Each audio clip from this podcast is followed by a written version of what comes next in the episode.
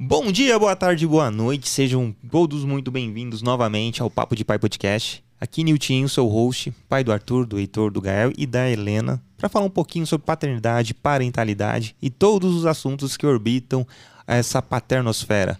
Mas hoje não vou falar com um pai, mas vou falar com uma mãe, que é influencer.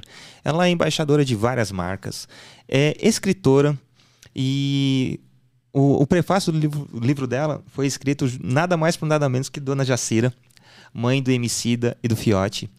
Uh, que mais? Era ex-atendente de telemarketing, ela é ex-faxineira de casas, atual faxineira de ideias, uh, é mãe da, da Claire, do Panda e da Olivia. Olivia. Ah, acertei. Tô com toda a expectativa e gratidão de ter essa pessoa maravilhosa aqui comigo, Verônica Oliveira. Obrigada pelo convite, tio. É da hora falar para pais com pais. É importante. Tem Sim. várias coisas que os pais precisam ouvir. Com certeza, né? E bom, a primeira, quando eu te conheci, há uns três anos atrás, três para quatro, uh, falava em panda, falei, ah, panda é apelido carinhoso. E por um bom tempo, eu, não, será que é nome? Será que não é? Por que panda? Não, pior é que já acharam que panda era um cachorro, né? É nada. não, você tem um bichinho? Não, é uma pessoa, um moleque grande. É, o pai dele falava muito, quando a gente ainda namorava, ele falava sempre que as crianças bonitinhas, ele, olha um pandinha, olha uma pandinha. ele sempre chamou criança bonita de pandinha. E aí, quando a gente começou a conversar sobre ter filhos, Aí a gente começou a falar, vamos fazer um panda? E aí, quando o menino nasceu, já tinha as roupas de panda, já tinha. Só que a gente já chamou tanto de panda antes que quando ele nasceu, a gente não conseguia chamar ele pelo nome. E fui eu que escolhi o nome. E eu só chamo ele de panda. Se eu chamar Ian, é porque o bicho tá pegando. Hum. E aí, no final das contas, até hoje, eu acho que ele tem um pouco cara de panda. Ele é branquelinho, tem o olho preto, já é o jeito engraçado. e quando eu comecei a estudar como eram os pandas, é muito parecido. Panda é desastrado, panda come muito, panda só dorme, panda é estranho, é, é, é, preguiçoso, agressivo. Eu falei, gente, é um moleque. É todinho. Você vê os vídeos de panda brincando, é igualzinho ele. Ele é um panda muito perfeito, assim. Oh, é o poder da palavra, você e mentalizou. Agora, é, e, a, e, tem, e os pandas que estão em extinção são os pandas gigantes. E ele tá com 13 anos e 1,80m. Bens a Deus! então ele é um panda gigante. Caramba! E você foi mãe em três momentos diferentes da sua vida. Totalmente diferentes. E antes de, de iniciar, né, o, você falar um pouquinho da Claire, né, da gestação da Claire, é, você para sua mãe também tem uma, uma diferença de idade pequena, né? Sim, eu tenho 40 anos, minha mãe tem 56. e a minha filha tem 22. então vocês duas foram mães jovens, né? Sim. E. Ah, preciso até pegar o livro depois para ganhar aquele autógrafo. e, e no livro você fala: que você você saía com os irmãos, com sua mãe e meio que confundia quem é quem. Essa aqui é a mãe de todo mundo. Você você tem quatro irmãos, né? Não, é, cinco. Isso. Nós tinha eram em seis. Uhum. Aí meu irmão faleceu. Agora tem a, a mais nova que tem. Então, ela tem 24 anos e a minha filha tem 22. Que da hora. Falou assim: essa aqui é minha tia, essa aqui é minha é... sobrinha. Como assim? A gente tava no Lollapalooza e quando ela chegou, minha irmã minha, minha sobrinha tá aqui. O pessoal, neném? Aí, aí chegou as duas assim do lado. Ué, você é tia dela? Sou. Algo de errado não tá certo. É, e assim, essa relação, a minha mãe passou por isso e eu cheguei nesse, nesse ponto agora. Eu saí pra jantar com o Panda um dia desses e acharam que era meu namorado. E é bizarro porque a pessoa perguntou e eu fiz um. Meu filho tem 13 anos. Aí, e sem contar, já ofereceram carta de vinhos pro moleque em restaurante. Falei, gente, é uma criança, vocês não conseguem ver. Na minha cabeça é. eu consigo ver, mas todo mundo olha o marmanjão e não consegue entender que ali é uma criança. E com a minha mãe teve muito isso. Uh, então, eu tenho 40, tenho um irmão de 38, uma menina de 36, um menino de 34. Uh, e aí tem a de 22 e tem o que faleceu. Que estaria agora com 32. Então, de dois em dois anos, Uhum. chegava um novo na família. E aí chegava um momento em que a gente já estava maior, mais alto, assim, as pessoas olhavam e não sabia. Falavam, mas pera, você é mãe de quem? Aí minha mãe, de todos. Nossa. É muito, muito doido. E aí, quando os meus irmãos ficaram grandes, eu me lembro da gente andar na rua e alguém comentar também, falar: ah, aquela mulher tem um namorado novinho. E era o meu irmão, sei lá, com 16, 17 anos. Aí eu, ah, Jesus amado. Então é, é uma situação muito esquisita. As pessoas não estão muito habituadas a ver é, mães jovens quando elas, quando os filhos crescem, aí acham tudo muito confuso. Uhum. Então, hoje em dia, minha mãe tá com 56 anos e sete netos. A neta mais velha com 22, a neta mais nova com 10 meses. E tem os meninos de, de 4 anos de idade, mais uma de 9 anos e, E o panda de e o três? panda com 13. E tem o, priminho do panda que tem 14. Então é uma galera e para muita gente, na idade da minha mãe, poderia ser que a Claire fosse filha dela. Ou que o, o, o panda tem, tem pessoas da idade da minha mãe que têm filhos adolescentes. Então, na hora que eles veem que ela tem uma filha adulta e uma neta adulta, é muito doido. E ao mesmo tempo para os meus filhos e, e para a referência de, de pessoa velha para os netos, eles acham que uma pessoa velha é uma pessoa de 50 e poucos anos. Porque a gente não tem ninguém idoso na, na família. Então é tudo muito diferente pra gente. Então, se alguém falar, ah, uma, como é uma pessoa velha? A gente, os meus, meus filhos e os meus sobrinhos falam que é alguém mais ou menos como a minha mãe. E a minha mãe A tá indo referência, né? é, e a minha mãe tá super indo pro rolê. E namorando e curtindo a vida dela. Que da hora. que da hora. Bom, é, antes de aprofundar, eu queria deixar um recado aqui para quem está nos assistindo. Assina o canal, compartilha, curte. Se você está ouvindo isso no Spotify, dá aquelas cinco estrelas pra gente, que é muito importante. E queria falar um pouquinho do nosso apoiador. A gente está com o apoio do Amor em Pote, geleias e doces artesanais, para falar um pouquinho o quanto é gostoso. Bom, eu, eu sou suspeito de falar porque é uma delícia. Não é porque é da minha esposa, não, mas vale a pena. A propósito, uma pequena lembrança. Oh, doce! Aí tem uma geleia e um chutney. Ai, que delícia! Ah, super bonitinho, tem um imãzinho. Sim, sim. Oh, obrigada! Né, o, o nosso apoio aqui não, não brinca em serviço, não. e qual é a relação? Você, você, lógico, isso é, é, tá escrito no, logo nas primeiras páginas do livro, né? Que você nasceu na Bahia e veio para São Paulo, né? E a relação com seu pai não teve, É, né? E a sua mãe então casou, aonde vieram seus seus irmãos. isso. Então, todos os meus outros quatro irmãos são, são filhos de- desse relacionamento. E aí depois teve a minha irmã, essa mais nova, que já é de um outro Tá. relacionamento. Mas você tem, sempre teve uma relação de pai e filha com ele ou não? Sim, é. Quando ele conheceu minha mãe, eu tinha um ano, talvez, talvez menos, porque eu tenho fotos no colo dele bem pequenininha. Então, provavelmente, eu já tinha, eu tinha poucos meses e a minha mãe já estava com ele. E, e até hoje, é, eu ainda chamo, chamo ele de pai. A gente tem uma. Não tem uma relação muito próxima, mas sempre foi a minha referência como pai.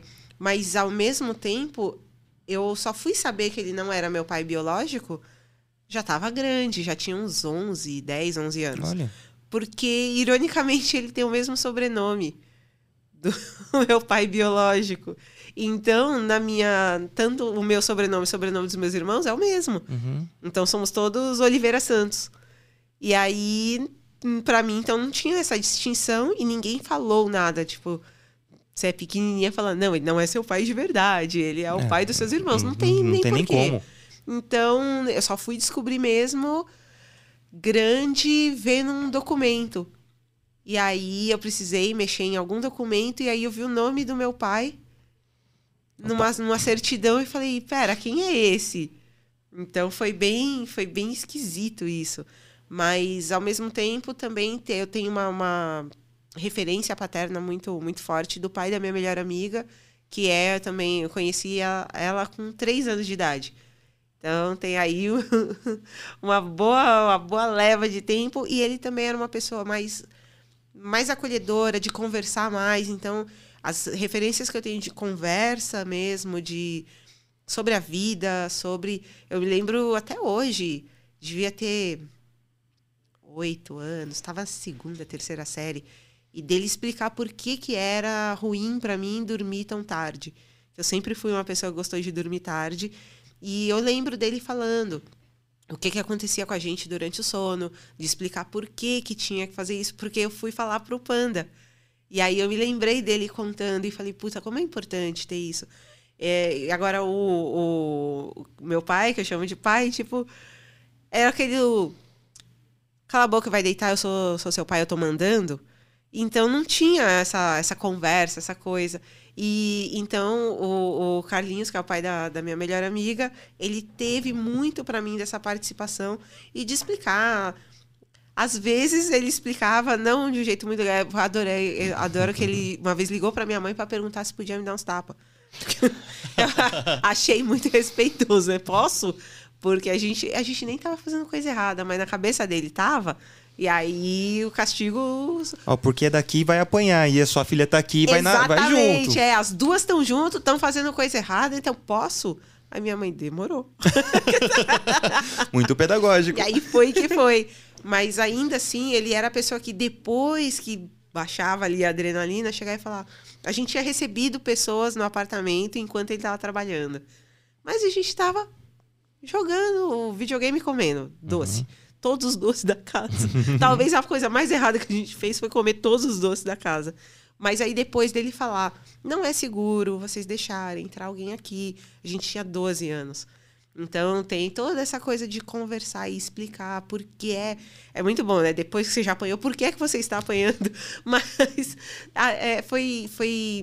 Eu acho que toda a minha referência de, de construção de relacionamento com alguém uma figura paterna, eu tenho muito com ele.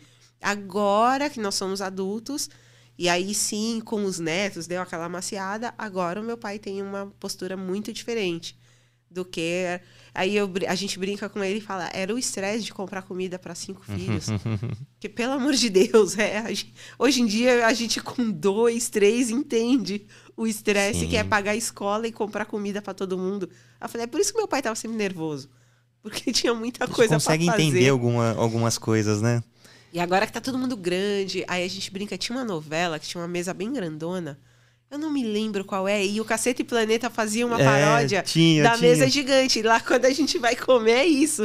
Eu não consigo lembrar que novela ah, era. Era, eu acho, com o Tarcísio Meira, com a mulher dele. É, é... Tinha muito filho, muito, muito ah. filho, muita nora, muita coisa. E aí juntava todo mundo para comer. E aí a gente é, tem essa realidade hoje em dia. E, e aí ele falou é, que era, era muito bom pensar no quanto deu tudo certo, porque afinal de contas ninguém tá visitando ninguém na cadeia. Sim, sim. e a gente é, é, fala, com, com vários filhos, a chance de acontecer uma coisa é. ruim com um deles aumenta. É aquela história, né? Do mesmo jeito que um pode jogar no Barcelona, um pode ser preso, né? Exatamente. Então, é o que meus pais reclamam pra caramba de mim, por exemplo, porque eu vou em show. E aí já e, e era uma loucura do tipo deixar de comer para guardar o ingresso, o dinheiro para comprar ingresso. Aí eu falava, mas isso não é uma coisa ruim. Ruim é se eu, sei lá, tivesse usando dinheiro para comprar droga, não para ir num show. Aí depois eu comecei a comprar mangá, pior. tá vendo? Você achava ruim e foi piorando. Depois dos 20 anos eu comecei a ler mangá.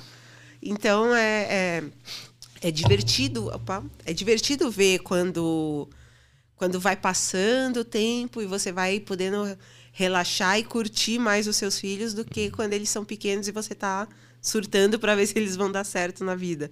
Pior, né? é, bem, é bem isso, né? E, e a relação dos pais dos seus filhos? Como, como que foi? Como que se tem? Como... Porque eu vejo que o pai da Olivia é o cara que ali presente mesmo, Sim. né? Eu acho bacana. E pelos seus stories também, pelo que você relata, mostra que às vezes fica... Poxa, mas não tive isso. Por que tem tá tendo agora? É, são totalmente diferentes as relações. Aí eu comecei a, a brincar que o a relação do, do pai da, da Claire é 100% ausente, a gente não tem notícia dele, não fala com ele, ele não fala com a Claire, eles se viram pouquíssimas vezes na, ao longo da vida. Mas aí eu falo que o pai do Panda é semipresencial, ele é o pai híbrido, e o, o Murilo é o presencial. E o pai da Claire tá fazendo um home office lá, ele tá sendo pai lá na casa dele, e sei lá, acho que ele viu a Claire em 2013. Alguma coisa assim. Caramba. assim. Então, uma vez ela encontrou ele na rua, aleatoriamente. E aí disse que bateu um papinho rápido e tal. Mas é um cara que não conhece ela, não sabe os gostos, não sabe o que ela faz na faculdade, não conhece nada dela e ele tem mais filhos. Então. Pelo menos é um pai presente para os outros filhos ou. Então, quando eu engravidei, ele tinha 16 anos e eu 17.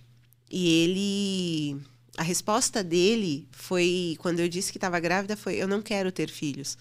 Falei, mas eu não tô perguntando se você quer, eu estou dizendo que vai ter. E aí ele foi chorar e jogar videogame na casa do amigo dele. Aí eu percebi que não ia rolar, sabe? Não, não ia adiantar eu falar alguma coisa, porque ele não ia fazer a parte dele. Ia estar tá sozinho, né? É, e aí eu falei, ah, quer saber? Problema dele. E realmente tive o suporte da minha família, financeiro, emocional, mais ou menos, né? Porque, afinal de contas, a minha mãe é doida. aí a minha mãe virou para mim e falou assim: se vira. E falou comigo só na hora que aquela menina nasceu. Literalmente. Então, mas depois, é, minha mãe teve o, o choque. Teve, ela tinha 35 e hoje eu não penso da forma que eu pensava com raiva. Falar, meu, minha mãe me largou sozinha, grávida. Se fosse com 35 a minha filha falasse, provavelmente eu ia surtar também. E a, tanto que a minha mãe pediu para não ser chamada de vó. E a Claire não chama ela de vó até hoje. Porque ela aprendeu a falar mãe. Em compensação, é super horrível porque ela grita, ô mãe, e fica as duas. Que? a mãe, mãe, não, a mãe. mãe, qual a mãe? A outra mãe. ah, mano, errado isso aí. Só que o, o, o pai da Claire, ele não. Quando ele viu a Claire, ela já tinha cinco anos. E só viu porque ela fez um trabalho escolar que era para entregar para o pai e ela falou: para quem eu entrego? Ela falou: ah eu, eu falava quando ela era pequenininha, caso, se tiver um educador parental aqui, me respeite, só tinha 19 anos. Eu falei para ela que o pai dela tinha morrido atropelado por um caminhão de sorvete. eu falei várias coisas pra menina, porque eu era jovem aquelas, né? Hoje eu entendo porque ela tem pavor de ver o caminhão é, de sorvete né? passando. A menina odeia sorvete. Mas no fim das contas, eu, eu não sabia o que fazer, né? E aí eu fui fazendo do jeito que dava. E, e, e até hoje, se ela pergunta alguma coisa, ah, seu pai, vírgula, aquele otário. Eu não consigo não falar esse tipo de coisa. Então, ela por muito tempo defendeu o pai dela. Ah, mas é o meu pai, porque o meu pai. Mas você não conhece o cara. Agora que ela é uma mulher adulta, ela sabe que eu tava. Eu não estava inventando uma coisa, eu estava falando de uma coisa que realmente me aconteceu. Eu falei, seu pai virou as costas. E aí, por muito tempo, ela criou a imagem do pai que ela gostaria de ter tido. Então, o pai dela era o cara legal, porque claramente o pai, o pai dela não cobrou lição de casa, não mandou escovar os dentes, não foi quem. E eu tive que fazer essa parte chata. E com o panda acontece a mesma coisa o pai dele, e hoje também tudo que eu já falei do pai do Panda, de. de é, não são defeitos, são características dele, porque a gente não sabia muita coisa até então. Mas o Panda, ele está no espectro autista e o pai dele também. Só que o pai dele teve o diagnóstico este ano. Caramba. Então, por exemplo, ele não come diversas coisas. E aí, na nossa cabeça era o quê? Frescura. Ai, não, mas. E ele fala algumas texturas, alguns cheiros, algumas coisas para ele é insuportável. E a gente zoava ele. Meu pai já fez ele comer. Meu, pai já fez ele tomar cerveja. Falou, vira homem, caralho, bebe isso aí.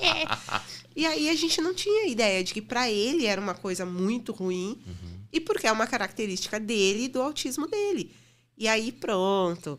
Quando eu vejo hoje em dia a dificuldade que ele tem de falar com o panda de algumas coisas, é, e eu morro de rir, porque ele chama o panda de neném até hoje. E o panda tá lá, né? 13 anos. Maior que o pai. Maior também. que o pai. E aí ele fala assim: Ah, não, neném, não pode fazer isso. Falei, não adianta falar, não pode fazer isso. Você tem que conversar com o menino direito sobre por quê, como, quando, onde. E aí, às vezes eu vejo ele tem muita dificuldade de verbalizar as coisas. E, e eu morro de rir, porque o, o auge da diversão para os dois, quando, sei lá, o Panda vai dormir na casa dele. O que, que eles gostam? Comer besteira, jogar até tarde. E às vezes os dois estão literalmente um coladinho no outro, jogando. E eu falei, mano, vocês não sabem conversar? Vocês não vão dar uma volta? Vocês não vão sair? Aí, não, a gente não precisa. Eu tô aqui, eu tô aqui com o meu pai. E eu, mano, você vai falar Eles com ele se no entendem, né? Eu falei, vocês vão falar pelo WhatsApp? É sério? Aí ele manda uma figurinha, o outro dá risada. E eu falei, gente, eles estão se comunicando pelo telefone. Abraçado um com o outro no sofá. Não faz sentido. Mas para eles funciona. E demorou muito para eu entender que essa relação funciona. Então, eles não têm essa proximidade. Ah, O panda deu beijo no pai dele no rosto agora. Ele não, não dava. Aí fala, ah, não, não, não gosto. E aí eu falava, mas por quê? Porque você beija sua mãe e não beija seu pai? Ele, ah, porque não faz sentido, ele é meu pai. Eu falei, cara, faz sim. E é seu pai, seu pai também ama você do mesmo jeito que a sua mãe. Agora, quando o pai dele chega, eles se cumprimentam e dão, dão um beijinho. Então eu tô vendo que os dois estão construindo relações que eles não sabiam fazer. Mas. E que também eu não posso cobrar que o que eu tenho com ele, ele anda comigo de mão dada, ele conversa, ele explica as coisas. Aí os dois juntam e, sei lá, se fala por figurinha, eu não entendo nada do que eles estão falando, e eles estão realmente se, se comunicando, mas é o jeito deles. Então, é, é, são, são paternidades diferentes que eu tô aprendendo a conviver. Então, o pai do Panda foi comigo no médico, sei lá, pouquíssimas vezes. Mas ele pergunta pra mim, e aí? Tipo, e aí, tá tudo bem? Eu, tá. Ai, foi na reunião da escola? Só, é- isso é uma função minha. E eu é que vou dando conta das coisas, só passo o relatório pra ele do que tá acontecendo. Aí, às vezes, ele vai lá e fala assim, ah, tá errado. Sei lá, tipo, o menino tá tirando nota vermelha em história três bimestres seguidos. Aí ele manda pra ele, não pode, tá errado. Não adianta isso. É. Não é só isso, Não né? é só isso. Então, e aí eu vejo, falei, essa é uma carga que é minha. Então não vou cobrar dele porque eu já vi que tá além do que ele consegue fazer. Mas e aí o- chega o pai da Olivia, foi comigo em todas as consultas de pré-natal, todas as consultas de pediatra, fala com a pediatra loucamente. Ele pergunta tudo, ele sabe várias coisas. Ele conversava com a Dola, ele tinha, ele tinha a Dola no WhatsApp para falar as coisas com ela que nem eu tava sabendo que ele já tinha perguntado. E aí, para mim, isso não só é diferente, como me apavorou. Falei, o que, que esse homem tá tirando o meu trabalho? e aí eu percebi também que tem espaço para o cara ser um pai presente, porque eu nunca tinha visto. Nem comigo, nem com os meus outros dois filhos. Então, na minha cabeça, foi meio assustador. Falei, meu, o cara tá, tá me irritando na consulta. Ele fala muito com a pediatra. porque é muito esquisito ver uma coisa que eu nunca vi. E ao mesmo tempo eu fui aprendendo a soltar um pouco, porque eu sou a dona de tudo. É, a minha filha vai estudar. E agora pronto. nem começou essa. Nem chegamos nessa parte, mas eu fico pensando. Que eu vou escolher a escola, eu vou escolher a roupa que ela vai usar, eu vou escolher as músicas que ela vai gostar. Eu sei que não funciona, porque eu já tenho outros dois, mas na minha cabeça eu gosto de pensar que vai dar certo da terceira vez. Só que não vai dar, mas tudo bem. Mas ao mesmo tempo eu fico pensando que agora eu vou dividir realmente responsabilidades com alguém. E é esquisito na minha cabeça pensar nisso, porque nunca foi assim. Mas ao mesmo tempo eu fico muito feliz de ver a proximidade que os dois têm. Quando ela nasceu, eu não dei banho, quem dava banho era ele. E ele falou: todas as outras coisas é só você que pode fazer. E o banho é uma coisa que eu consigo. E aí, realmente, que eu passava, a menina passava o dia inteiro no peito. E aí ele falou: tá, essa parte eu não posso. E aí ele realmente divide absolutamente tudo comigo. Então são experiências com, com pais totalmente diferentes.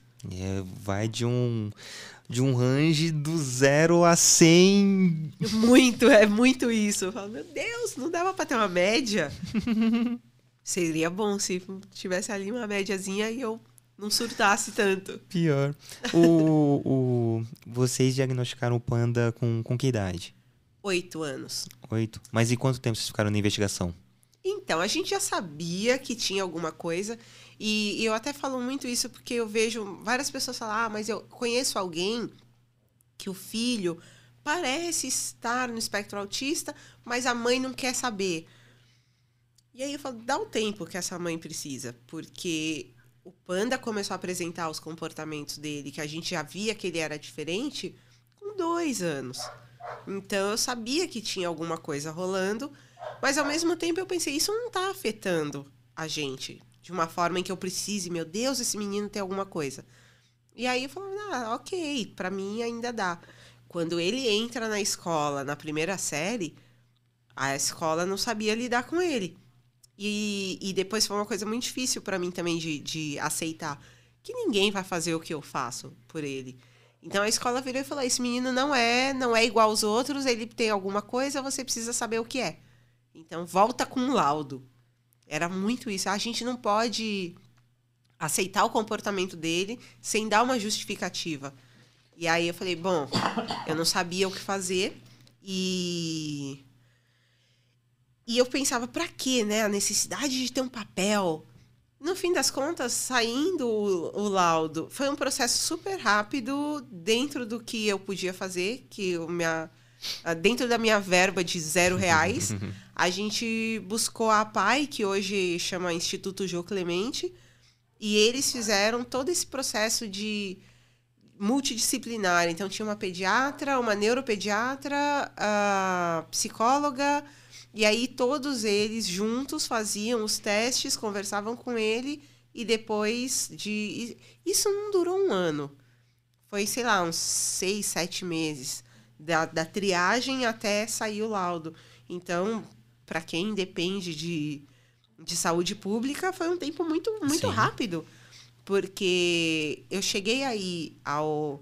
Aí pelo SUS você vai no, no pediatra do posto, ele te dá um encaminhamento, te, você passa no neuro, o neuro, no caso, o neuro que me atendeu virou e falou assim: Você é médica por acaso?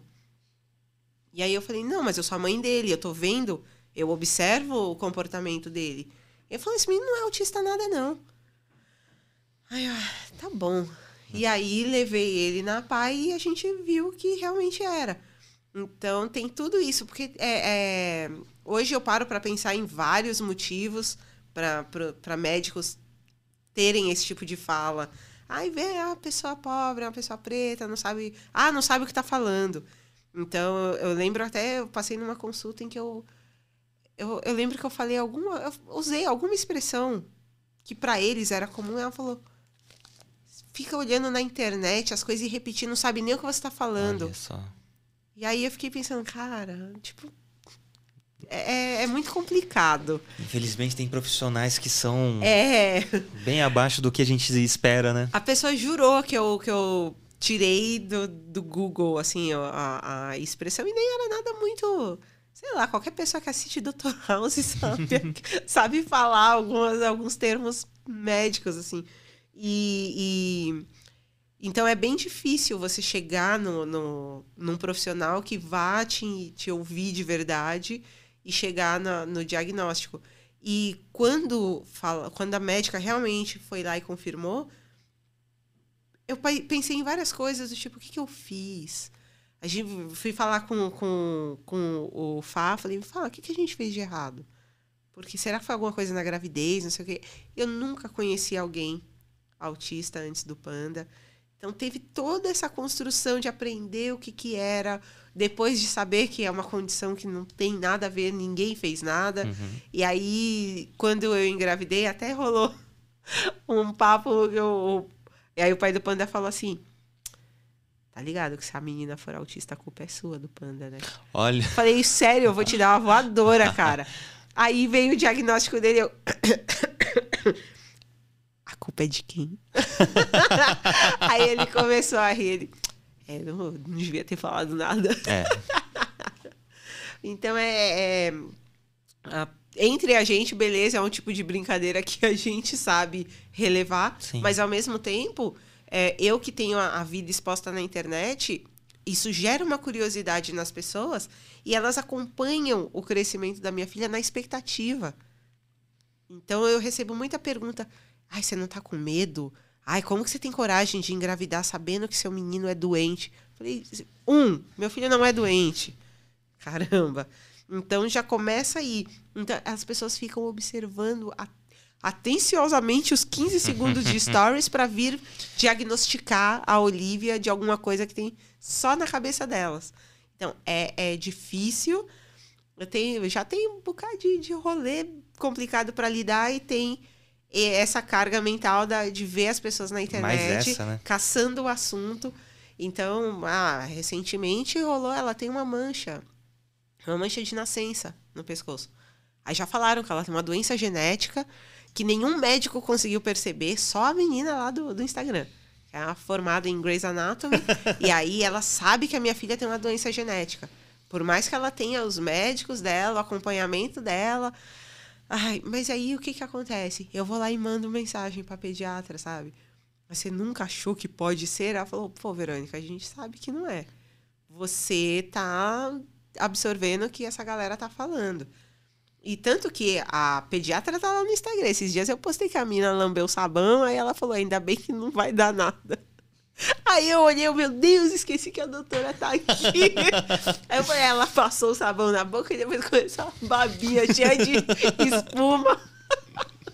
Aí eu, Jesus amado, por que, né, que eu deixo isso acontecer na minha vida? A gente tem um, uma piada interna que é justamente isso, né? A gente tem quatro filhos. O Arthur de seis anos, os gêmeos de quatro, o Heitor e Gael, e a Helena de três. Arthur colocou lá dois anos de idade, colocou o negócio na boca. Meu Deus do céu, vamos levar pro UPA. Vamos fazer o exame completo e não sei o quê. Os gêmeos, dois anos, colocam o negócio na boca. Vamos observar, mas manda o WhatsApp pra, pra pediatra. Ó, aconteceu isso, isso, isso. Helena coloca o negócio na boca. Vamos observar. Será que precisa da janta? Vai sair do cocô. é o tipo de neuro que vai, vai decaindo, porque Sim. você vê que não vai morrer, lógico, nada tão, tão, tão grave, tão sério, Sim, né? Para mim e pro Murilo é muito engraçado, porque quando a, todo. Ele não sabe, todo bebê vai fingir que tá tossindo. Uhum. Ele desesperado com a pediatra. A menina tosse tanto. Meu Deus, mas tem que olhar direito se tem alguma coisa. E eu assim. Ai, Jesus amado. Eu já falei pra. Aí eu olhei pra médica, tipo, já falei que não é nada. Aí, tipo, tosse. Aí a menina. Viu como não vai morrer? Ela sabe, ela tá te zoando. Ela só quer que você olhe para ela. Uhum. E realmente, na hora que tá todo mundo trabalhando, ela começa. Só falta fingir um infarto agora, né? a minha própria, nossa, Fernanda Montenegro. Quem é Fernanda Montenegro na fila do pão, perto da Olivia, fingindo que vai morrer, para ver se a gente para de trabalhar e olha para ela, sabe? Então, mas para ele, que nunca viveu isso, é desesperador qualquer sim, coisa que sim. aconteça. A menina comeu pitaia, fez o cocô todo pintado. Ele, meu Deus, tem um bicho no cocô da menina. ah, não, é semente. Ah, ok. Então, então vai. Eu, pra, pra mim também, saber lidar, saber, ó, o cara não, não sabe de nada ainda. Então, todas as experiências para ele vão ser as primeiras. E aí eu olho, ah, tá. E, e lógicos, né? É... Enfiando o Lego na boca. Ah, deixa aí, sai do cocô.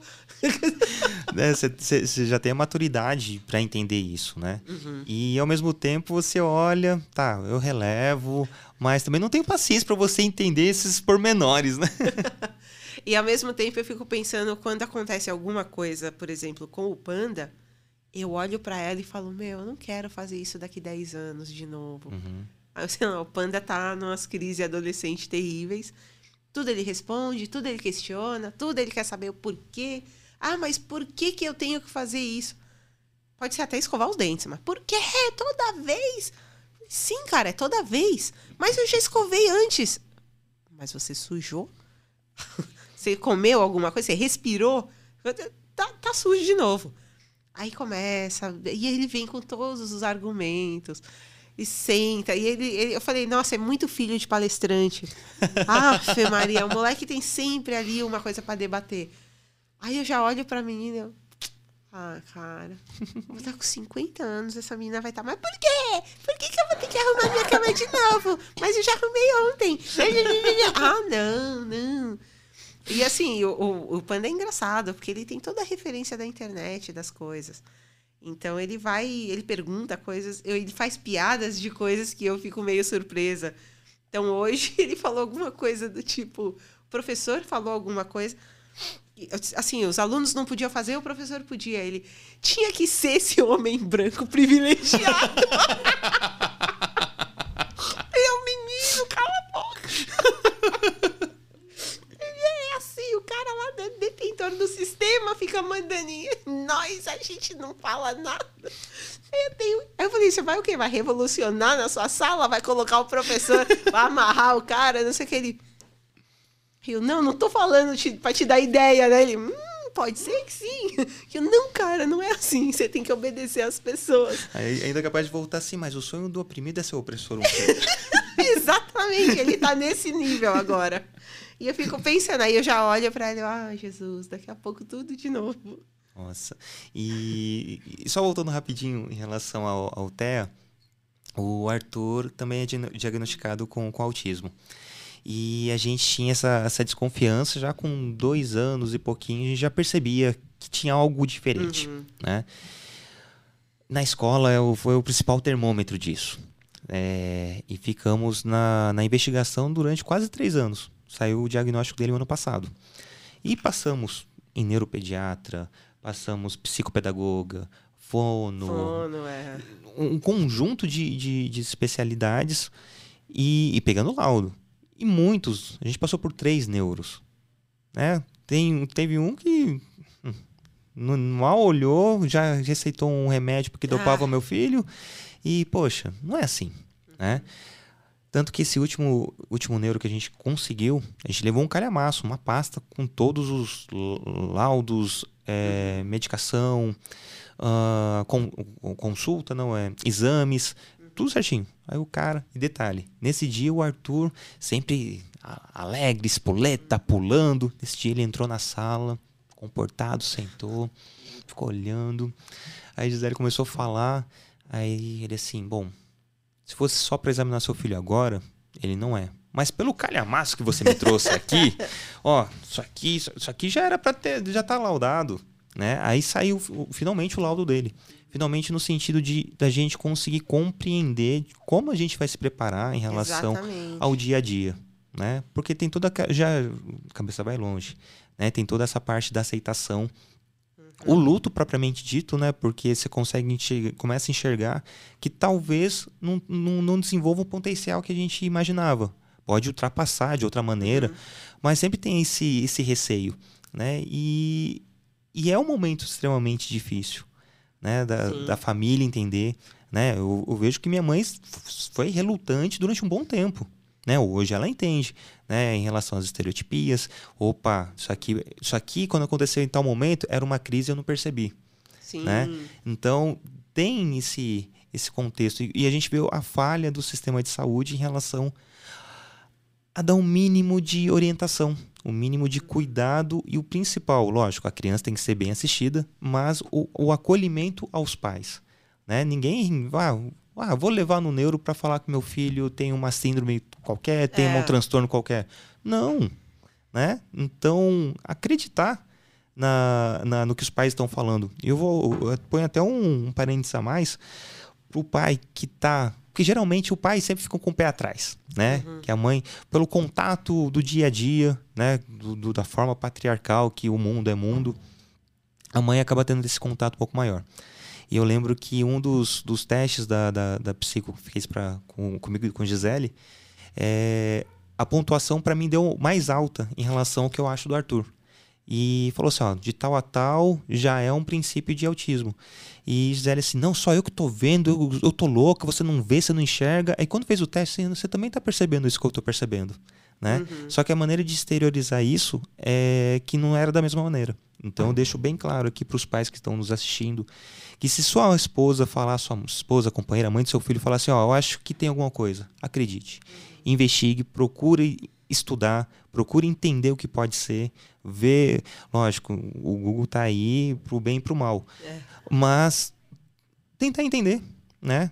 Ir no, numa consulta, tirar as dúvidas e assim tende a ter um melhor diagnóstico. Quando né? a gente deixa de ter o medo, por exemplo, o panda, os brinquedos dele, independente do brinquedo que fosse, para ele só tinha uma única função, que era tocar bateria. Então, mesmo que fosse um carrinho, mesmo que fosse uma bola, tudo para ele era para bater como se fosse uma bateria. E ele gostava muito de coisas que giram, e ele não olhava para mim. E o mais engraçado era a audição seletiva, né? Panda, Uhum. panda, panda, panda, zero retorno. Panda, tó. Hum. Aí eu, bom, falei, não é nem surdo nem burro, porque se chamar É. ele pra dar alguma coisa, ele sabe que é com ele. Mas qualquer outra coisa, ignorava. E ele podia passar, ele não jogava a bola pra ele, não jogava de volta. Então eu falava, bom, alguma coisa tem. Aí quando ele cresceu mais um pouquinho, as reações dele pra qualquer coisa. Então, ele tá brincando, eu tirei isso dele, pus aqui. Mas ele ia se jogar no chão e gritar até perder o fôlego. E eu falo, gente, não é possível. Um, um inseto que, que pousava nele, ele dava um escândalo. Então eu falava, não, isso é alguma coisa, mas ao mesmo tempo eu pensava, ah, mas ninguém vai morrer por causa disso. O menino só é escandaloso, deixa ele. E aí eu é que não queria saber.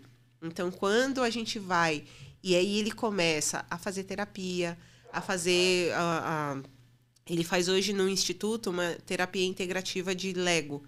E aí ele conversa com outras crianças, e aí um é um engenheiro, um é um comprador, e aí eles têm que montar a- o Lego, mas um tem que falar com o outro, e, e tem gente ali que não fala. Então eles têm que descobrir uma forma de se comunicar com aquela pessoa e eles conseguirem chegar na, na conclusão do projeto. Aí quando eu bati o olho a primeira vez, falei, não vai sair nada. Os meninos fizeram três Legos no, no primeiro dia. Três, os três projetos saíram perfeitos, assim. Falei, nossa. E aí eu fui vendo. é, Ele hoje já conversa mais. Ele, ele explica, ele teve uma, uma crise ontem. É, ontem, porque ele, ele fez o trabalho da escola e esqueceu em casa. Aí chegou na escola, viu que esqueceu, a escola não aceita o trabalho depois da data.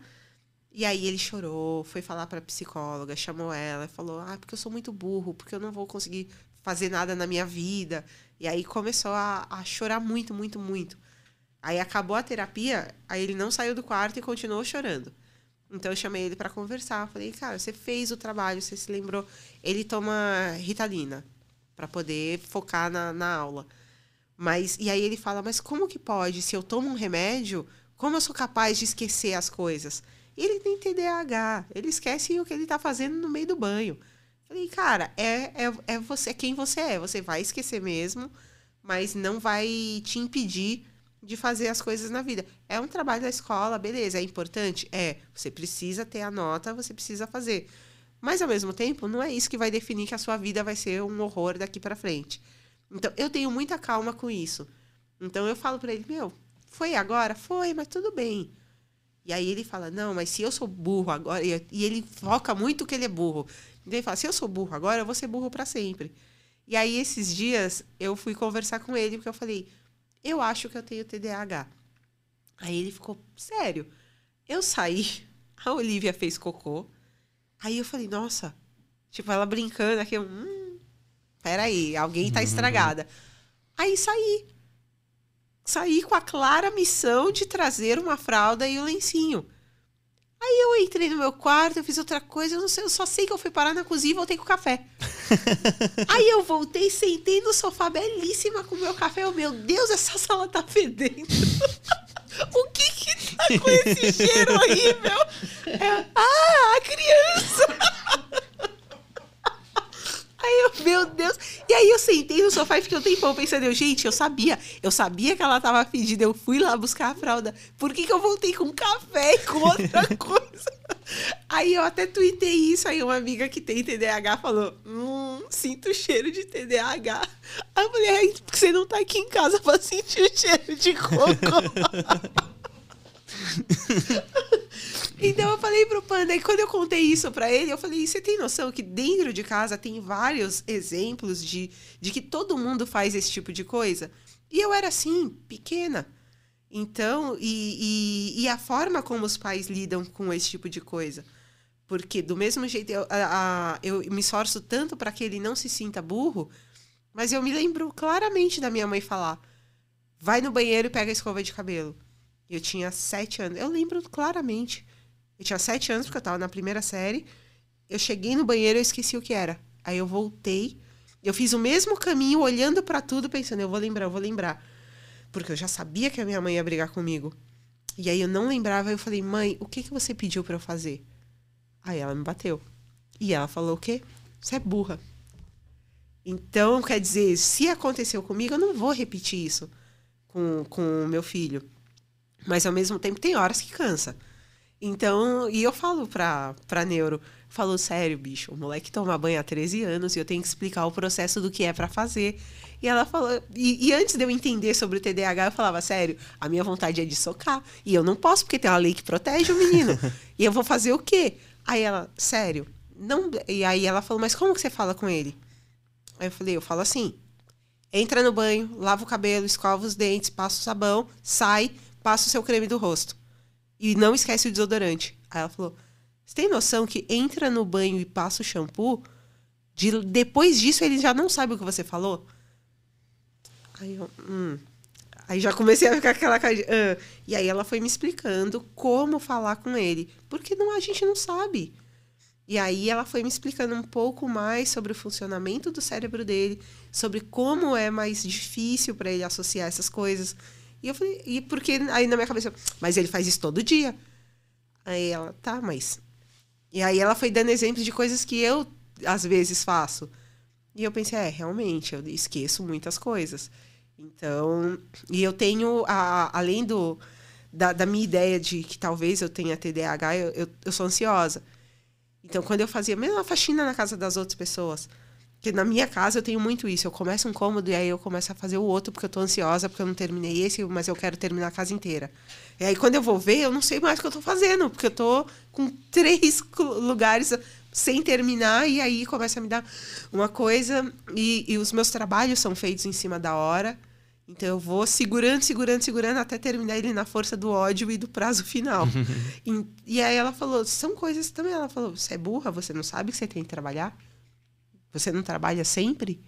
Como você pode virar para ele e pensar, mas o menino é. é porque é, é, E duas coisas que a gente escuta muito: ou é burro ou é preguiçoso.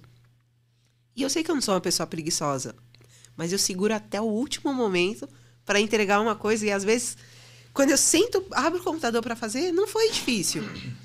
Então eu fico pensando por que é que eu deixei chegar até o prazo final, sei lá, segunda-feira, uma da tarde. Aí segunda-feira, meio-dia e 15, eu sento e falo, meu Deus, eu não vou conseguir, chora. Aí eu vou lá, ah, terminei, enviei. ah, não precisava ter sofrido. É. Então aí ela falou, quando você faz isso, você sabe que você não é nem burra nem preguiçosa. Então, como é que você vai jogar em cima dele uma, uma responsabilidade de que ele haja diferente, sendo que vocês dois têm os mesmos comportamentos? E é verdade. E aí eu fui aprendendo a ser mais tranquila mas óbvio, acontece. É, eu dei risada porque eu falei pra, pra Elisama, um dia desses, no WhatsApp, eu falei, ah, eu amo muito meus filhos, mas não me impede de dar uns berros que dá pra ouvir lá da Barra Funda. E eu moro do outro lado da ponte do Rio Tietê, mas certeza que quando eu grito dá pra ouvir de lá. Porque tem horas que a gente não sabe lidar. Nem eu comigo mesma, nem eu com eles. Mas a gente vai fazendo as coisas de uma forma em que vai funcionando. E tá tudo bem também, né? né? Ter essa Porque consciência. Não, não, tem, não tem como o tempo inteiro tá tudo feliz, bonitinho. Ah, e senta aqui que eu vou te explicar. Às vezes eu expliquei seis vezes a mesma coisa no mesmo dia. Aí eu já berro. Por que que não fez o que eu falei? Pior. Sabemos como é isso, né? E aí as pessoas pensam, ah, porque isso é assim, isso é só na minha casa. Não, gente, não é só na sua casa. Então fica tranquilo, Ninguém. É o famoso fiz com meu filho e ele não morreu. Só que não pro lado de coisas ruins, sim, sim. mas todo mundo, uma hora, vai perder a paciência e vai gritar com o filho e não vai traumatizar ninguém. É, e a gente vai ficar com a culpa. E... Vai! A gente vai traumatizar um pouquinho. Talvez eles um pouquinho, mas a gente passa por cima disso. Hoje eu, com a minha filha, que já é adulta, a gente conversa e ela fala. Muito do que a gente passou não precisava ter passado, mas foi o melhor que a gente pôde fazer Sim. naquela época. Mas é, é, é, um processo também de entender uh, a minha limitação enquanto mãe, tendo 18, 19 anos. Então eu errei muito com ela e hoje ela entende isso. Do mesmo jeito que eu penso sobre isso com a minha mãe. Uh, quando eu paro para pensar na minha mãe da forma violenta dela, eu penso no cansaço de uma mulher com 25 anos e cinco filhos dentro de um apartamento pequeno. Então, minha mãe não tinha vida social, minha mãe não, não tinha outra coisa para ela fazer ou para ela pensar que não fossem cinco crianças. A gente tomava banho em fila. Então era coisa do tirou a roupa aqui, de um aqui, aí passou, enquanto o outro sai, ela pega com a toalha, vai tirando a roupa do outro e ia fazendo um negócio assim. Eu não me vejo fazendo isso, ainda mais com 25 anos. E aí, quer dizer, minha mãe começou isso com 16. 16. E aí, tipo, 16, 18, 20, 22, 24. Pô, pelo amor de Deus, não tem como virar e falar, ah, que, como é que ela vai ser good vibes no, no rolê desse? Não tem como. Então, hoje, quando eu penso no quanto ela já berrou, no quanto ela perdeu a paciência, eu falo, ok, dentro daquele contexto, é, é o que é deu para ela né? fazer, era o que uhum. tinha. É e se fosse eu, ia gritar também. É, isso é, é, é, é, tão verdadeiro quanto a luz do sol, né? Acontece. E as pessoas falam, entre eu e Gisele, a gente tem temperamentos diferentes. Uh, eu sou mais calmo do que ela, sim. Mas as pessoas falam assim, não consigo imaginar. Eu falei, mas eu também grito com meus filhos. Né? É, até, a gente até comentou no, no, no, último episódio que o tamanho do amor é equivalente ao tamanho da culpa que a gente tem das coisas que a gente deixa de fazer Sim. ou faz e vai se arrepender. Né? Não, eu me sinto culpado o tempo inteiro por um bocado de coisa. Ah, uma vacina que eu esqueci, mas ao mesmo tempo. Eu estava no, no fim de ano, eu peguei uns nove trabalhos publicitários ao mesmo tempo eu tava completamente enlouquecida. E tinha que entregar o roteiro de um, o vídeo do outro, não sei o quê, fazer relatório. E aí eu esqueci uma vacina. A rotavírus da, da Olivia. E aí passou. Dos oito meses, ela não podia mais tomar. Nossa, eu fiquei dois dias chorando. Falando, meu Deus, eu sou uma péssima mãe, a menina vai morrer. A pediatra, mano, ela não vai morrer. Para de ser doida. Não, tem, não foi nada. Ela falou, são, são três doses, ela tomou duas, ela está imunizada, não Aí uma amiga minha falou: essa época nem tinha rotavírus, né? Você pegava diarreia e ficava com ela. Aí eu comecei a rir e falei: é, faz sentido. Mas. E aí, sei lá, o Panda, uh, ele começou a, a comprar o próprio lanche da escola. Então, tem na, na avenida onde eu moro tem um supermercado, uh, aí mais um, algumas coisinhas e a escola dele. Não precisa nem atravessar a rua nem nada. E aí ele começou a ir sozinho porque ele falou: mãe, tem, faz muitas coisas, não dá pra, pra te colocar para as sete horas da manhã e comprar meu lanche. Eu posso ir comprar. Eu não consegui me sentir feliz de ver que meu filho tá é, maduro o suficiente para saber fazer a compra sozinho. É, eu não estou comemorando a evolução dele. Eu estou me culpando por não estar fazendo isso para ele. E eu passei um tempão nessa. Já tem as aulas começaram em, sei lá, fevereiro, março. Eu tô até agora. Ai, coitado do meu filho. Aí no dia que eu parei para pensar, falei: pera. O menino sabe fazer compra sozinho, ele sabe passar no cartão, ele sabe com. Às vezes eu tenho medo, não sei se ele se ele volta com o troco certo quando ele vai com dinheiro, mas mesmo assim, eu tenho que comemorar o fato de que ele está se tornando um cara independente, de que ele consegue fazer isso, ele se arruma sozinho para a escola, ele consegue fazer as coisas. Era para eu estar tá feliz por isso, não era para eu estar, tá, ai, tadinho do menino. Não é tadinho, ele tem 13 anos. Eu, com 13 anos, já ia para show sozinha. Fui ver Iron Maiden com 13 anos, oh. dormi no meio da rua. Então, é aí eu fico, ah, tadinho do menino que foi no mercado e comprou um suquinho. É, é, muito maluco pensar nisso. É quando louco, né? a gente fica bunda mole quando vira paz, né? Muito. Porque se eu parar. Se meu filho for no show da Iron Maiden, eu não, eu não sobrevivo. Se ele sair sozinho, ele nunca anda de. É. Ele nem anda de ônibus. Meu Deus, o que aconteceu? A minha. Aí a gente já, né? Meus filhos vão ser isso, você aquilo. É tudo bunda molezinho que a gente não deixa fazer não nada. Deixa. Bem isso. Bem isso. Bom, a, a gestação da, da Claire não foi programada. Aconteceu. Não, se ninguém faz isso com 17 anos, é. não. E se quiser, tá errado, não planeja isso, não. É, boa, boa. Não é o momento.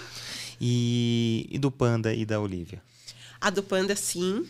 É, e foi planejada por um momento, por um motivo absolutamente nada a ver. Eu tava com 28 anos. E aí a minha ideia era assim: Ai, nossa, eu tô ficando muito velha. então eu preciso ter filho agora, porque depois dos 30, na minha cabeça, a pessoa de 30 anos já tava. Ah, já tava com a. Cadeira de roda e o, e o soro pendurado, assim. Tá, com 30 anos tá muito velho. A questão da referência, né? Porque Exatamente. a sua mãe era uma pessoa velha. É, a minha mãe, para mim, é uma pessoa é. velha. E aí eu falei, meu Deus, e agora, né? Tipo, tô ficando muito velha, vou ter filho de novo. E aí tive o Panda, mas quando eu paro para pensar hoje, com 28 anos, ganhando salário mínimo, assim, foi uma ideia errada. Não, não era para ter pensado nisso. Mas na minha cabeça era a questão do tempo. Ah, meu tempo tá passando. Se tiver que ter outro filho, tem que ser agora. E aí, uh, a Olivia, a criança de pandemia, pelo amor de Deus, né? Não, todos os neném que nasceram na pandemia, vocês sabem que não foi programado. Aliás, eu achei maravilhoso. Sabe a Chantal? Hum. Ela falou assim pra mim: Você engravidou com 40? Falei, sim. Ela, o que, que você fez? Aí eu, sexo. Ficou toda vermelha.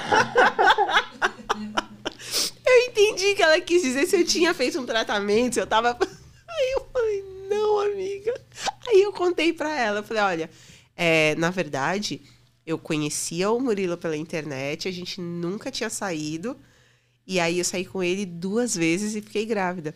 Então o que eu sabia, o nome dele no, no na internet é Murilo Galo. Um, nem sabia se era o nome dele de verdade. Não sabia se ele tinha mais sobrenome. Aí eu lembro que eu, eu liguei para ele chorando, desesperada. Aí eu falei, é porque eu tô grávida, não sei. Qual é seu nome completo? eu não sei que nome a criança vai ter. 100% não planejado. Aí, no fim das contas, aí eu descobri que o sobrenome dele é, é Galo de verdade. Então, e, e, e o meu é Oliveira. E aí ficou Olivia Oliveira Galo. E é maravilhoso, né? Que Olivia é azeitona, Oliveira é o pé de azeitona e Galo é uma marca de azeite. É sensacional! A menina é muito predestinada. Eu não aguento, eu olho pra ela e fico, mano, essa menina vai me bater tanto. e se ela não gostar de azeitona? Mano, ela vai ficar muito brava comigo. Vai ser um plot twist se ela não gostar de azeitona. Com certeza, com certeza sim. que da hora, é verdade. Juntou tudo. Sim, quando a gente olhou a certidão, ficou. Eu espero que ela seja uma pessoa bem humorada. Ai, Senhor. É, o Panda, quando fizer 18, eu tô colocando na cabeça dele. Que eu descobri agora que, pela lei, com 18 anos ele pode pedir para incluir o Panda no nome. Então a gente tá conversando sobre isso. E aí talvez aconteça. E aí o nome dele vai ser Ian Panda Oliveira. Aí a gente tava conversando, tipo, a Xuxa colocou Xuxa no nome, o Lula colocou Lula. Uhum. Aí eu falei, ó, oh, você pode fazer isso. Aí ele, ah, Tá. Vai ser esquisito. Agora ele tá pensando, eu acho esquisito. Falei, mas já pensa no assunto, até os 18 você tem mais uns aninhos para pensar. Mas a. Uh, e aí a galera fala, e a Clé tem apelido? Ela, graças a Deus, não. ela não. não... A, a Clé é muito, muito tímida, muito, muito na dela. Então ela não gosta de ser abordada na rua, ela não gosta que a galera fique perguntando coisas assim, que ela fica com vergonha. Mas ela. Aí, em compensação, quando tem alguma coisa legal, as pessoas convidam quem? O Panda e a Olivia. E ela fala: Nossa, gente, eu sou super ignorada nessa família. Mas você não quer aparecer, então, caramba. As né? pessoas não querem te chamar porque você é chata. Mas é, é, é, interessante ver como. É, é, eu penso muito nisso hoje em dia. Eu achava. Quando a Claire nasceu, eu pensei em colocar o nome dela de Lorelai. Lorelai. Porque eu assistia Gilmore Girls. E na minha cabeça, eu ia ter exatamente o relacionamento de série da mãe que é muito amiga da filha, que tudo vai dar sempre certo. Ah, meu Deus, somos muito lindas e maravilhosas juntas. Não rolou nada daquilo. Todas as coisas que eu imaginava para ela, eu já imaginava a menina, a criancinha andando toda de preto, super gótica, ouvindo as mesmas músicas que eu, falando, nossa, como eu amo metal. Minha filha gosta de MPB, anda de rasteirinha, uhum. compra roupa no brechó de 5 reais. Mãe, comprei a jaqueta de 5 reais. Eu sempre falo, mano, lava, porque eu não sei o que vem nisso aí. ela não tem nada a ver comigo, ela não gosta de, de coisas de. Ela não é frescurenta. E aí, a, a, quando eu vi, por exemplo, ela entrar na faculdade e eu olhar no Instagram uma foto dela tomando vinho com os amigos. Aquelas tomando vinho é um modo de dizer, aquilo que universitários conseguem comprar, eu não sei o que é. Ela, eles juntam as moedas e compram um bagulho alcoólico estranho. Um sabor e... de uva. um sabor de uva. E aí a Ida falava assim: eu, eu fiquei meio em choque, porque eu nunca bebi bebida alcoólica. E aí eu falei, nossa, é muito estranho ver que ela não, não é o que eu quero que ela seja, uhum. que ela é um indivíduo que vai tomar as próprias decisões e que ela não, não vai cumprir as expectativas que eu tô, que eu tô criando. Foi difícil pra cacete no começo e ao mesmo tempo gera essas coisas. Eu pensar, meu Deus, a menina saiu para beber. Aí pensava, ainda bem que adolescente é pobre, eles não vão ficar bêbados, porque não vai dar para juntar o dinheiro. Aí uma amiga minha falou: Você não fez faculdade, né? Falei, não, ela. Sinto lhe uma... informar que eles conseguem ficar bêbados. Aí eu, ai, meu Deus. Mas no final das contas, é, é uma menina que nunca me deu trabalho com nada, assim, e, e, e eu não tenho do que, do que reclamar, sabe? É, pra, pra a expectativa das pessoas. Quando ela nasceu, eu tinha. Não, eu ainda tinha o cabelo comprido. Depois eu fui cortando, aí fiz um moicano, um moicano azul. E aí as expectativas da, das pessoas olhando uma mãe que teve uma filha ainda menor de idade, que tem um moicano, que curte punk rock e que continuou saindo para os shows. As expectativas das pessoas são muito baixas. Falou, essa daí, quando olhavam para Claire, e a Claire assim de roupas chiquérrimas que a minha mãe tinha trazido para ela da gringa e toda bonitinha, de lacinho e tal. O que eu mais ouvi era quem cuidou dela? Quem cuida dela para você? Eu. Eu sou a mãe dela, sou eu que faço as coisas para ela. Então aí a pessoa me olhava, sei lá, né, com a roupa toda rasgada e a camiseta de banda, e a menina toda bonitinha e falava: "Ai, que bom que a sua mãe tá cuidando, né?" Eu, oxe, não. então é, é, é é todo dia bater ali na mesma tecla de que eu sou super capaz do que eu estou fazendo, não é? E, e, e, até hoje eu passo muito por isso, da pessoa olhar, ah, mas tem um monte de tatuagem, coitada, né? Ela é meio doida. E aí quando, quando as pessoas falam, ah, mas você não bebe? Eu não. Nunca fumei, nunca bebi, nunca usei nenhuma droga. Nossa, então. Mas que é, punk é você? É, e aí fica uma, uma quebra de expectativa das pessoas, porque elas já montaram na cabeça uhum. dela o que elas pensam sobre mim. E aí eu sou muito pelo contrário, eu sou super enjoadinha com algumas coisas. E eu sou bem o panda. Eu gosto de comer coisas caras, eu sou chata com um monte de coisa. Uhum. Por isso que o meu rolê preferido é sempre com ele. Que sempre a gente fica caçando na internet oh, lugares. Vamos ver lugares muito bons para comer. E aí a Claire olha e fala: ah, eu tenho nojo das coisas que come. Aí a Claire, se sair comer um estrogonofe, ela tá de boas. E o panda fica, não, eu quero comer, tipo, vieiras. aí, eu, aí eu, isso, toca aí, moleque. Esse, é, esse é meu filho. então, eu vejo que são, são pessoas totalmente diferentes, com gostos totalmente diferentes. Estou é, já criando algumas expectativas para a Olivia, mas ao mesmo tempo de, de ver a, a, as referências que o pai dela tem, as referências que eu tenho. O pai dela é outro que sofre pra caramba. Cara, ele tem um coquetel molotov tatuado na cara. Aí você vai ver, ele entra no mercado e chora com as roupinhas de neném. Olha que bonitinho. Oh, meu Deus. Meu Deus do céu. Ele é enorme, ele é gordão, bigodudo, cara de mal. Você vai ver, ele fala fino. E ele é todo bonzinho com todo mundo. Então, uma, uma criança uma vez ficou encarando ele e não queria chegar perto. Aí ele falou: Eu só sou feio, mas eu sou bonzinho. aí o menino ficou meio assim, depois eles ficaram amiguinhos.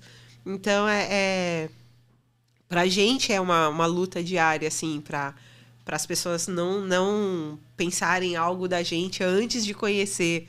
E aí a gente andando com a Olivia é muito engraçado. Imagino. É sensacional as pessoas batendo o olho e falando: Meu Deus, como é que esses dois monstros fizeram um bonitinho nenenzinho assim? Então, é, é e para ele também é, é, compartilhar com outros pais, to, outros pais totalmente diferentes dele. E, e, ele, ele participa de grupos de pais, de roda de conversa. Nossa. Ele vai buscar. A, ele, ele é muito. Ele é muito tranquilo para compartilhar o que ele está sentindo, de falar para ele. Ele ficou junto comigo o tempo inteiro no, no parto, ficou lá do meu lado. E foi engraçado porque eu fiquei cinco horas tentando, tentando, tentando o parto normal e a Olivia não passava. E eu olhava para ele e ele estava desesperado, porque ele falava: Gente, eu não posso fazer nada. Que coisa absurda, eu não posso, sei lá, ajudar a tirar a menina, fazer alguma coisa. No máximo, no máximo, era ótimo, porque ah, tá tudo bem, tá tudo bem, o cacete! Não fala nada agora! Todo mundo que vinha falar comigo tava tudo bem, eu, ah, com você, aqui não tá passando a pessoa, não tá bem, não. Então foi um. Nossa, aquele dia foi, foi tenso. Aí eu me lembro que a, toda a equipe que me atendeu era feminina. E a única pessoa, o único homem que tinha lá era o anestesista. Aí um momento que eu não aguentava mais, é, e aí eu pedi anestesia, aí ficava, aê, Daniel, Daniel é da hora. Melhor pessoa desse hospital. Uh, Daniel! e a galera, tipo, ah, é, né? Então agora só o Daniel. Tanto que eu nunca mais vou esquecer. Que o nome do cara é Daniel. Grande Daniel. Beijo pro Daniel, anestesista. Melhor pessoa do mundo. Então, é, o, o fato do Murilo participar de tudo tão ativamente, é, ainda que para mim seja esquisito, porque eu nunca tive, ele, ele tava ali o tempo inteiro desde o começo. Então, e, e ele participa e conversa com outros pais quando ele está é ótimo, porque no, no, no comecinho, no primeiro mês, por exemplo, ele falava, gente, é, é totalmente, é muito exaustivo, mas não, não, não para mim, mas ele queria participar mais ativamente das coisas. E ficava em casa o tempo todo, fazendo de tudo.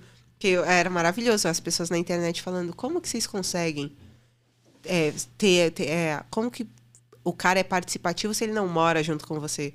Eu falei, mas quantos caras moram junto com a esposa e não faz absolutamente nada? Exatamente. O fato dele, eu falei, gente, não é o CEP que vai, que vai definir se, o, se um pai é participativo ou não.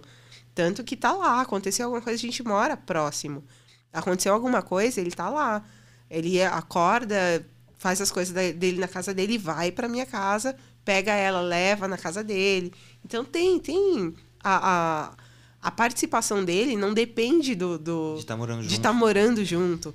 E isso também é muito importante a gente deixar claro e conversar com, porque ele agora se tornou o cara que caiu a ficha de falar, mano, você tem filho?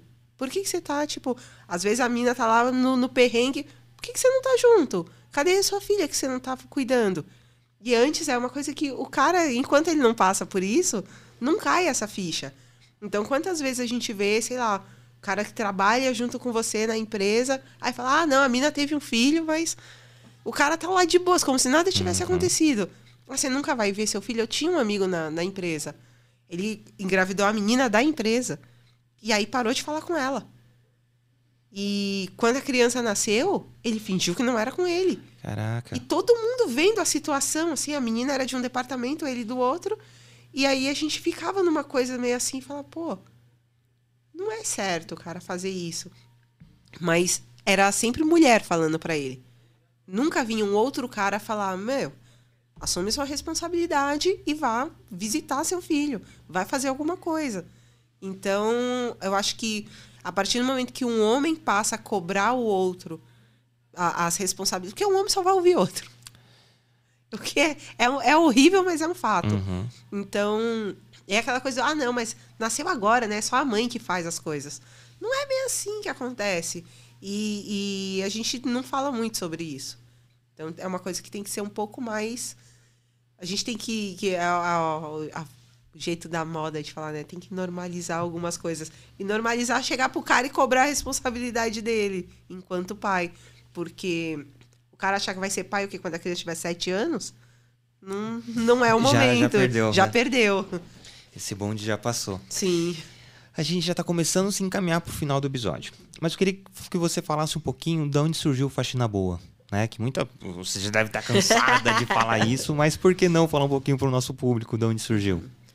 Quando o Faxina Boa começou, literalmente como uma empresa de faxina onde eu fazia as faxinas.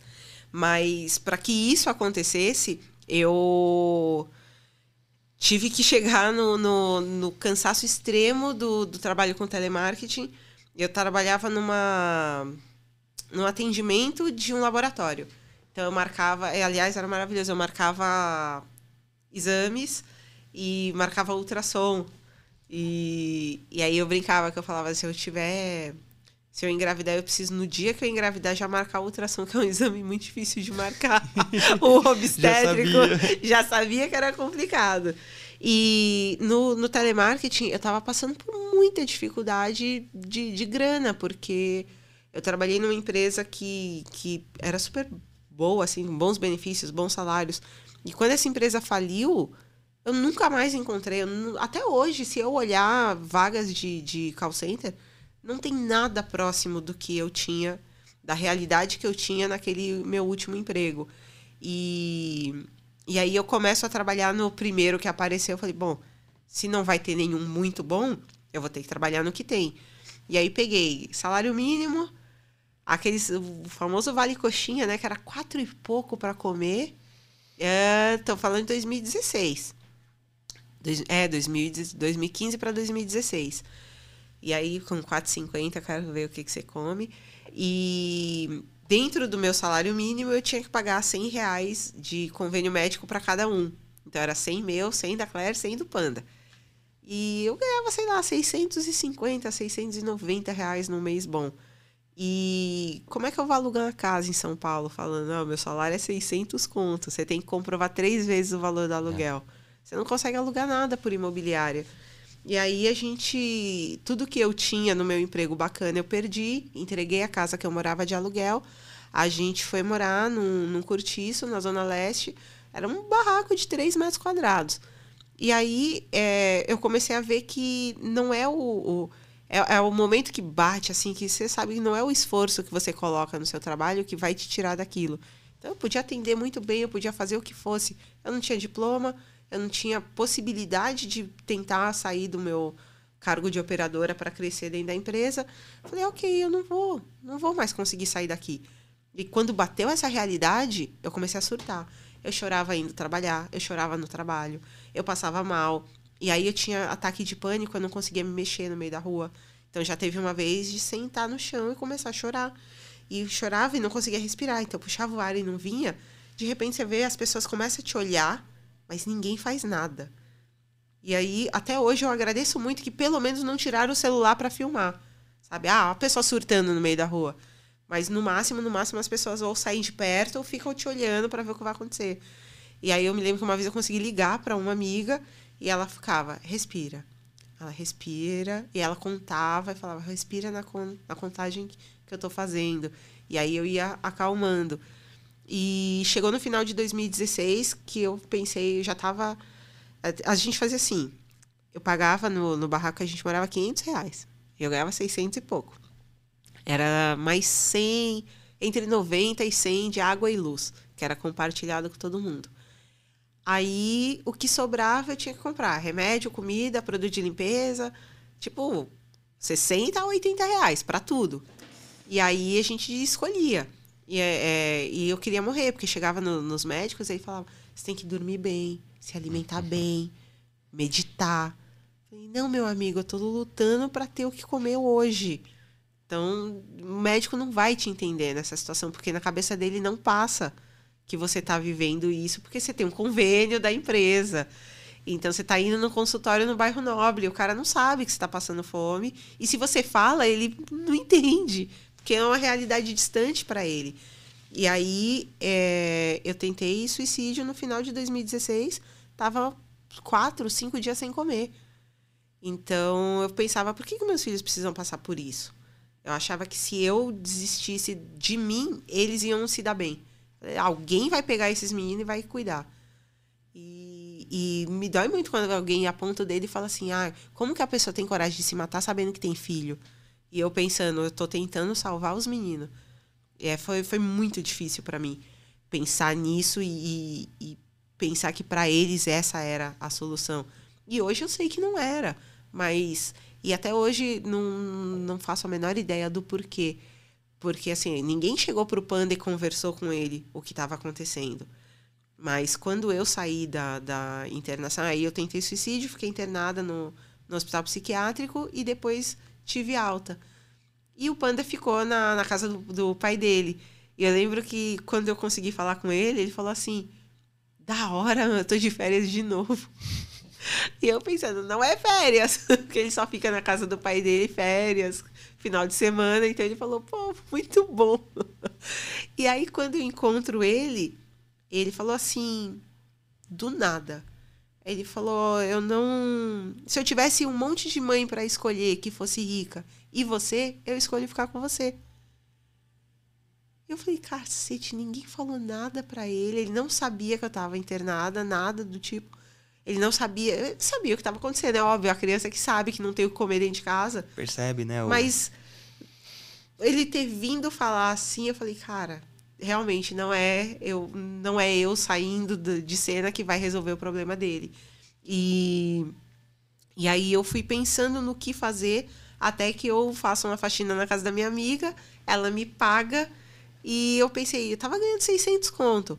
Se todo dia eu faço uma faxina por 150, eu já tava muito imaginando, já andando de carrão, assim, a louca, a rica da Zona Leste. E eu pensei, nossa, cara, vou ficar muito rica.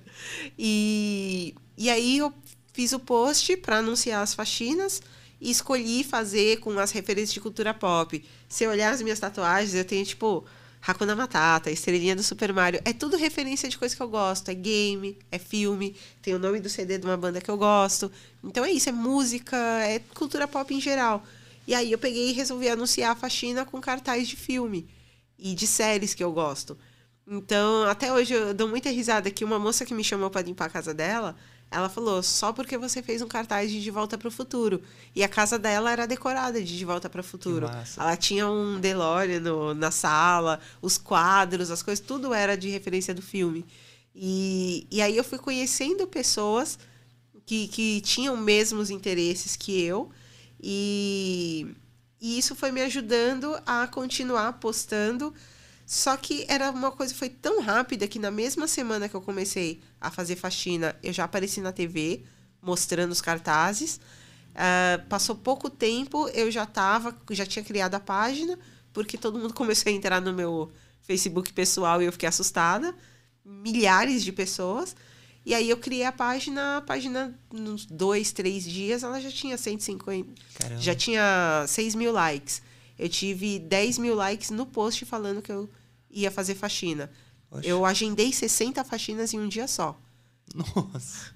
E aí eu pensava, meu, essa pessoa que tá daqui dois meses, ela vai ficar com a casa suja? O que, que vai acontecer até lá, sabe? meu Deus, na minha cabeça nada fazia sentido. Mas cresceu tudo muito rápido.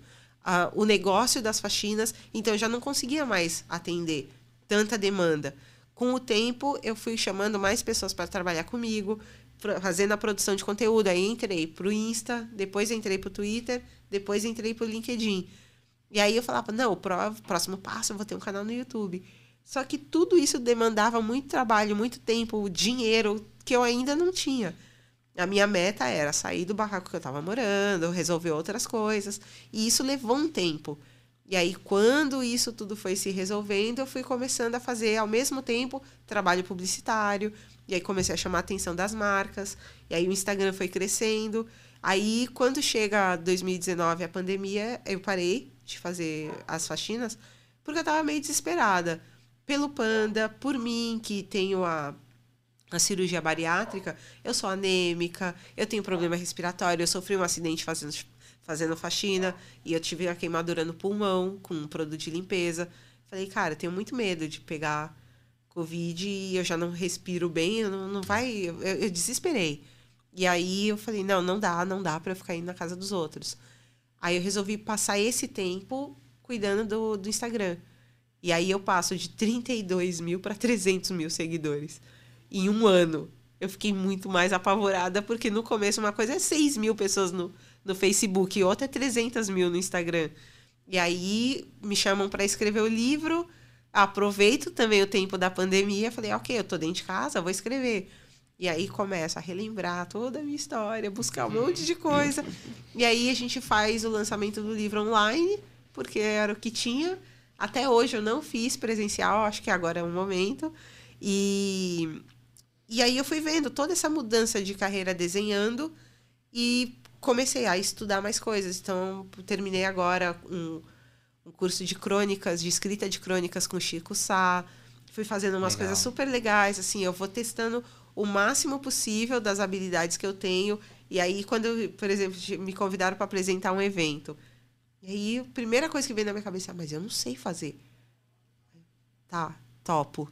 E aí fui na minha, do meu jeito.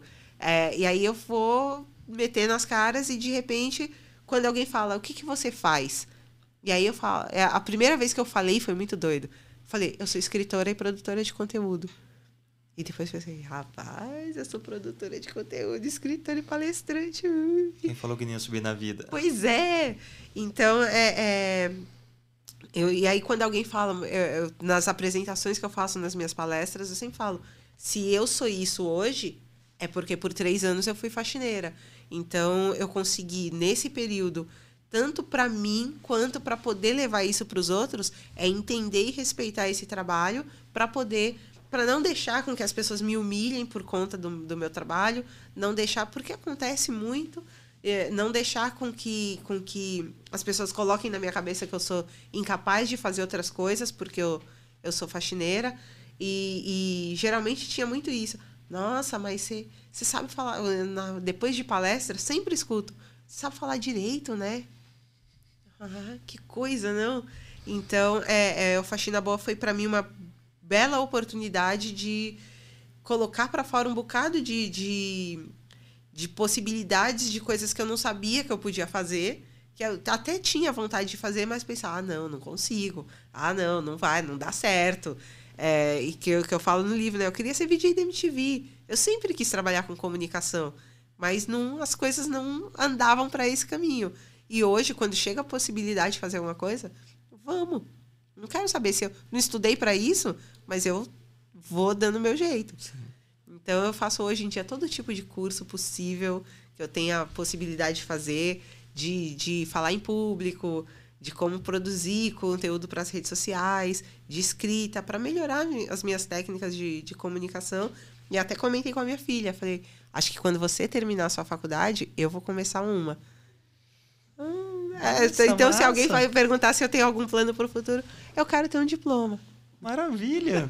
Poxa! E é isso, as oportunidades que vão surgindo, eu costumo dizer, né? O homem planeja, Deus ri. Então não é no tempo que a gente espera que seja, né?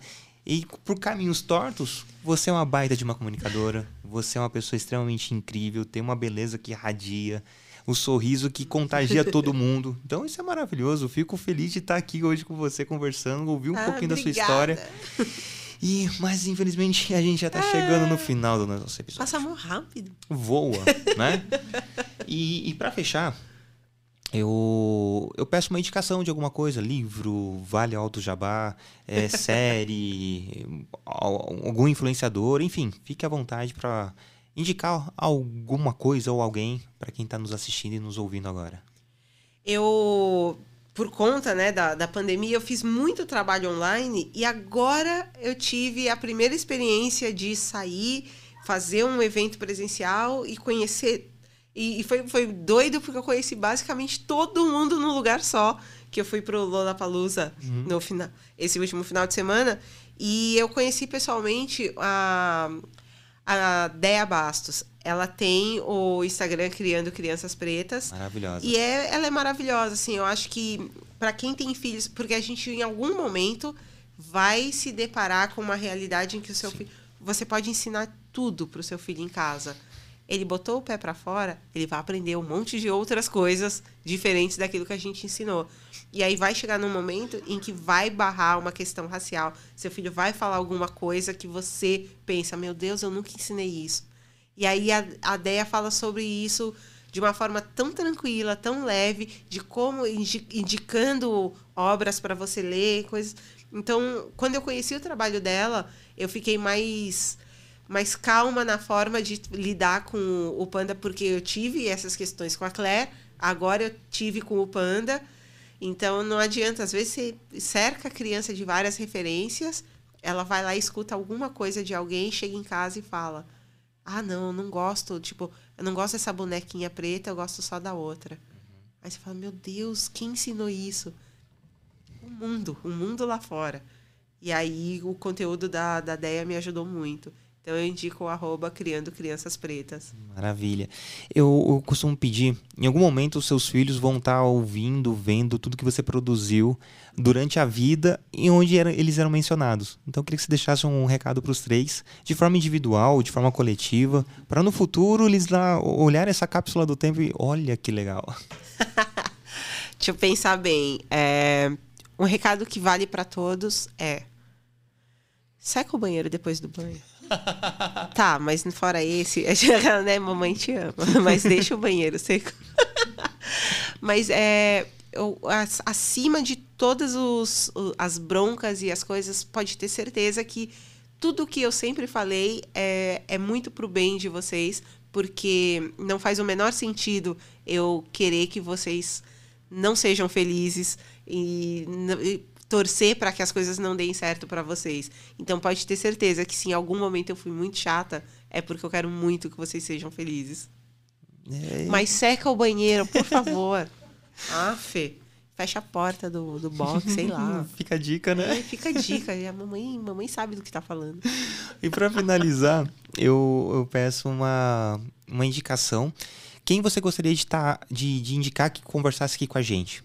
Pode ser um pai, uma mãe, um profissional parental, alguém para conversar sobre esses assuntos, sobre paternidade, parentalidade, de uma forma bem, bem fluida, bem é, é, gostosa. Quem você poderia indicar para gente? A minha doula, ela produz conteúdo para as redes sociais. Boa. E ela faz umas coisas muito engraçadas, porque ela é muito expressiva, ela é uma atriz mesmo, formada. Então ela faz uns vídeos maravilhosos daquela coisa do você liga o chuveiro e escuta o choro da criança, aí ela faz uhum. uns vídeos muito bons, tipo. Aí volta pro banho, aí ela tá lá toda plena, aí escuta o choro, aí ela olha de novo. ela é genial. É a Lu Ribeiro. Então, eu Maravilha. ia achar muito maravilhoso ver a Lu conversando com você. Show, show. Bom, eu vou pedir para você fazer esse, esse meio de campo também. Beleza. Né? Eu vou mandar um, um, um direct para ela também. Eu acompanho ela, sensacional. ela é mesmo. muito engraçada. Verônica, gratidão, muito feliz de ter esse momento. Que sua vida seja cheia de, de felicidades, de sucesso. Você é uma pessoa que traz isso. Né? Obrigada. Né? Então, Porque o perrengue também já passei, né? Deixa agora. Pois é, né? Deixa aproveitar agora, pelo amor de Deus. A parte ruim já foi. É. Tem que ter um equilíbrio em tudo, né? É, exatamente. O... É um pouco de droga, um pouco de salada. Já foi a droga, agora me dá minha salada. Maravilha, gente, maravilha. Então, temos aqui no, o fim do nosso episódio com a grandíssima, queridíssima Verônica Oliveira. Faxina boa. Beijão no coração, um beijo nas crianças. Tamo junto. E a gente vai se trombar ainda por, Com certeza. por esses caminhos aqui. Vamos sim. Valeu. Um Obrigada, beijo. gente. Tchau, tchau.